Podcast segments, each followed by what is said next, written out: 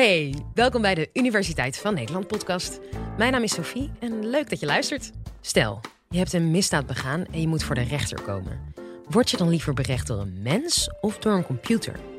Hoogleraar Jaap van den Herik van Universiteit Leiden onderzoekt of een computer een rechter kan vervangen en zo ja, of die ook een eerlijkere straf zou geven dan een mens. Enjoy. Dit is de Universiteit van Nederland. Kunnen computers rechtspreken? 30 jaar geleden was deze vraag bijna het begin van een cabaret.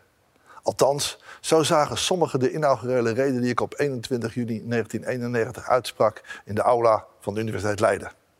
Men vond het bizar om überhaupt te overwegen zo'n belangrijke keuze als het toekennen van een straf in de handen te leggen van een machine. Ik vond het echter niet zo gek. Want zonder dat je het misschien weet, gebeurt het al veel vaker. Denk maar aan het maken van een vliegreis. Het grootste deel van de reis ligt je leven in handen van een boordcomputer en niet van de piloot. Het is dan ook een computer die bepaalt of jij recht hebt op een uitkering of niet. En of jij een verblijfsvergunning krijgt of niet. Mijn conclusie was dan ook al in 1991 dat het kon. Computers die recht spreken. En ik zal uitleggen waarom. Tijdens mijn inaugurele reden wist ik dat ik gesteund werd door de ontwikkeling op het gebied van de kunstmatige intelligentie. De artificial intelligence of de AI. En die ontwikkelingen die gaan hard. Een voorbeeld. Ik neem u mee naar Moskou 1951. Daar speelden twee schakers om het wereldkampioenschap in het Bolshoi Theater. Botwinnik en Bronstein. Ze waren de beste twee schakers ter wereld. De zaal keek ademloos toe. In 2018, zeg 70 jaar later, wordt er nog steeds gespeeld om het wereldkampioenschap schaken. Dit keer was het tussen Carlsen en Caruana. Ze speelden op een podium afgesloten door een glazen wand. Dat is nodig, want de hele zaal weet tegenwoordig via een computer of via een app op een telefoon wat de beste set is. Alleen de uitdager en de wereldkampioen weten dat niet. Zij spelen hun spel en natuurlijk mogen de mensen niet in de buurt komen van de schakers als ze een computer of een telefoon bij zich hebben. De regels van het publiek zijn volledig aangepast aan de ontwikkelingen van de technologie. Artificial intelligence brengt een aantal handige eigenschappen met zich mee die wij kunnen gebruiken in de juridische wereld. Dat komt omdat artificial intelligence het gaat over computers die zichzelf iets kunnen aanleren en over computers die patronen kunnen herkennen. Ik geef van beide een voorbeeld uit de niet-juridische wereld.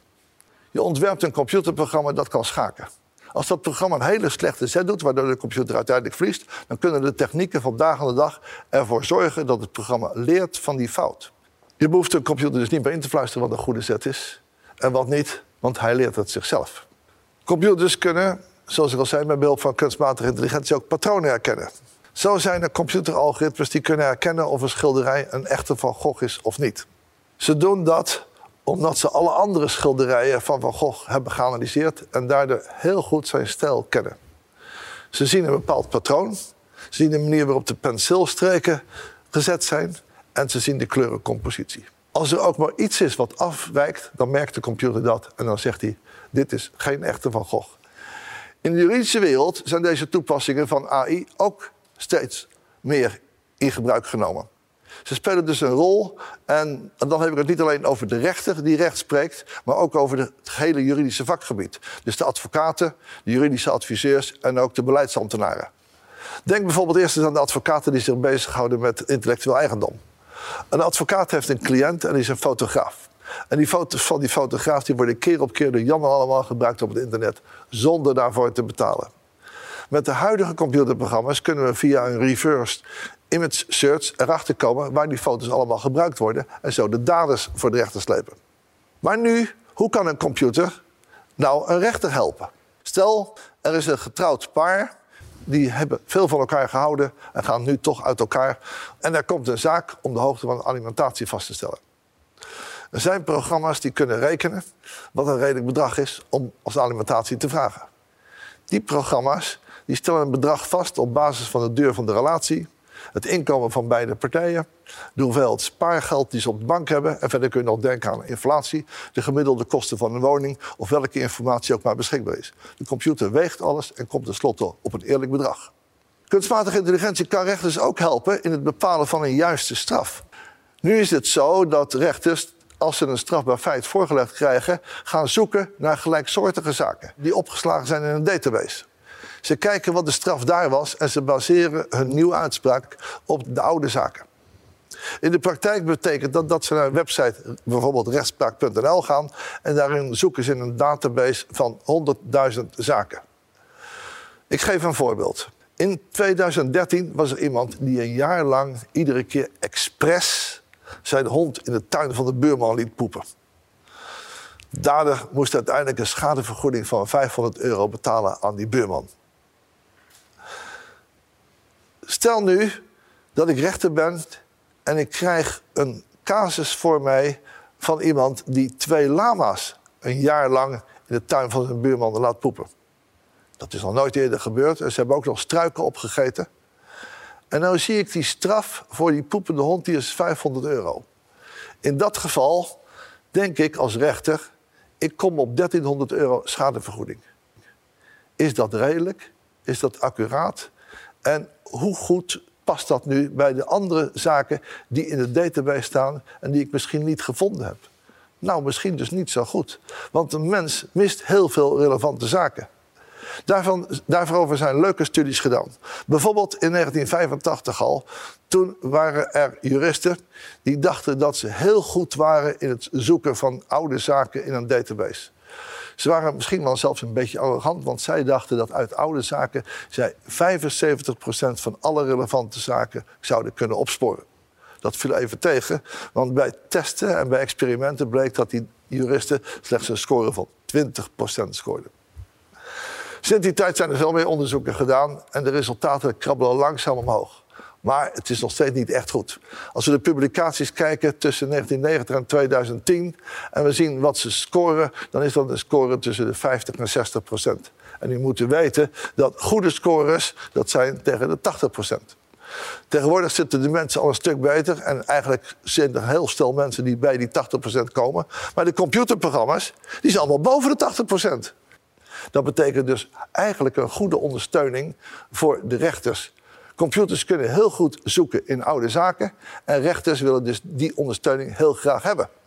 Maar ja, tot hoever mogen computers rechters ondersteunen? Er zijn twee mogelijkheden te schetsen. Eén, rechters gebruiken nieuwe systemen als hulpmiddel, maar uiteindelijk zijn ze zelf degene die de keuze voor de straf bepalen en opleggen. Ik noem dat ook wel de comfortzone. Maar de ontwikkeling gaat verder en er komen steeds meer nieuwe systemen. En het werk van de rechters, dat wordt steeds meer door computers bepaald. En tenslotte zullen die computers het geheel overnemen. Mensen vinden die tweede toekomst, die tweede zone, heel eng. Ze noemen dat ook wel de gevarenzone. Ik zie dat niet als een gevaar. Mijn inschatting is dat we op een natuurlijke manier steeds meer die kant op gaan. Laten we eens teruggaan naar ons alimentatievoorbeeld. Stel een rechter laat zich adviseren door het computermodel over de hoogte van de alimentatiesom. Bij de eerste zaak zegt, hij, zegt de computer 500 euro per maand en de rechter neemt het over. Bij de volgende zaak zegt de computer 700, de rechter neemt het over. En bij de laatste 300 en de rechter neemt het weer over. De rechter zal nog wel een beetje de zaak vergeleken hebben. En ook gekeken met oude zaken die hij zelf opzoekt. Maar na twintig keer zal hij denken: die computer die weet dat heel goed. Ik neem dat over. En na honderd keer zal de rechter zijn scherpte waarschijnlijk kwijtgeraakt zijn en het advies van de computer klakkeloos overnemen. En dat is helemaal niet erg. Want waarom zou het erg zijn als die computer zo goed is? Of zelfs beter is dan een persoon? Een computerrechter kan dus echt een uitkomst zijn voor rechters. Want een computer is nooit moe, heeft altijd zin in en kan heel waardevol bij een zaak betrokken zijn waar heel veel slachtoffers zitten en waar de emoties hoog oplopen. Een computer kan dan het hoofd koel houden. Maar er zijn ook risico's. In het geval dat je een computer een straf laat bepalen, is het wel belangrijk op basis van welke informatie deze computers gevoed worden. De database waarop die rechtscomputers zich baseren, groeit en groeit komen steeds meer rechtszaken bij waarin gezocht kan worden en op basis waarvan een computer een geschikte straf kan bepalen. Maar een groot probleem hierbij is dat die oude zaken wellicht gekleurd zijn. Letterlijk gekleurd. Ik bedoel dat je ziet dat mensen die een donkere huidskleur hebben vaak langere straffen krijgen voor hetzelfde delict dan mensen die dat niet hebben. Een donker persoon krijgt bijvoorbeeld 10 jaar voor een delict, waar een wit persoon 5 jaar voor krijgt. En als je eenmaal op het verkeerde pad bent gegaan als rechterlijke macht, zal een computer dat niet herkennen als iets wat fout is. Een computer leert zichzelf op basis van oude zaken en die zal dus denken dat dat zo hoort. Sterker nog, die zal mensen met een donkere huidskleur waarschijnlijk ook een hogere straf gaan geven. Dit is een belangrijk punt. Het geeft aan dat je zo'n computer dus ook moet kunnen bijsturen als mens. Dat betekent dat computers binnen een zekere marge dingen moeten kunnen veranderen, maar dat ze nooit de volledige vrijheid krijgen om dat automatisch te doen. Het is daarom van belang dat de wetenschap aandacht hieraan blijft besteden. Ik kom tot de conclusie. We begonnen dit college met de vraag of computers rechters kunnen vervangen. Mijn antwoord is ja. We hebben gezien dat computers laten rechtspreken voordelen heeft. Zo kunnen ze één, grote, grote hoeveelheden informatie verwerken. Op basis van oude zaken tot een geschikte straf komen. Ze laten zich niet leiden door emotie. En in principe zijn ze niet bevooroordeeld. Het is wel belangrijk om in de gaten te houden welke informatie aan deze systemen gegeven wordt. En welke mogelijke fouten in die informatie zitten. Want met foute informatie kunnen computers wel bevooroordeeld raken.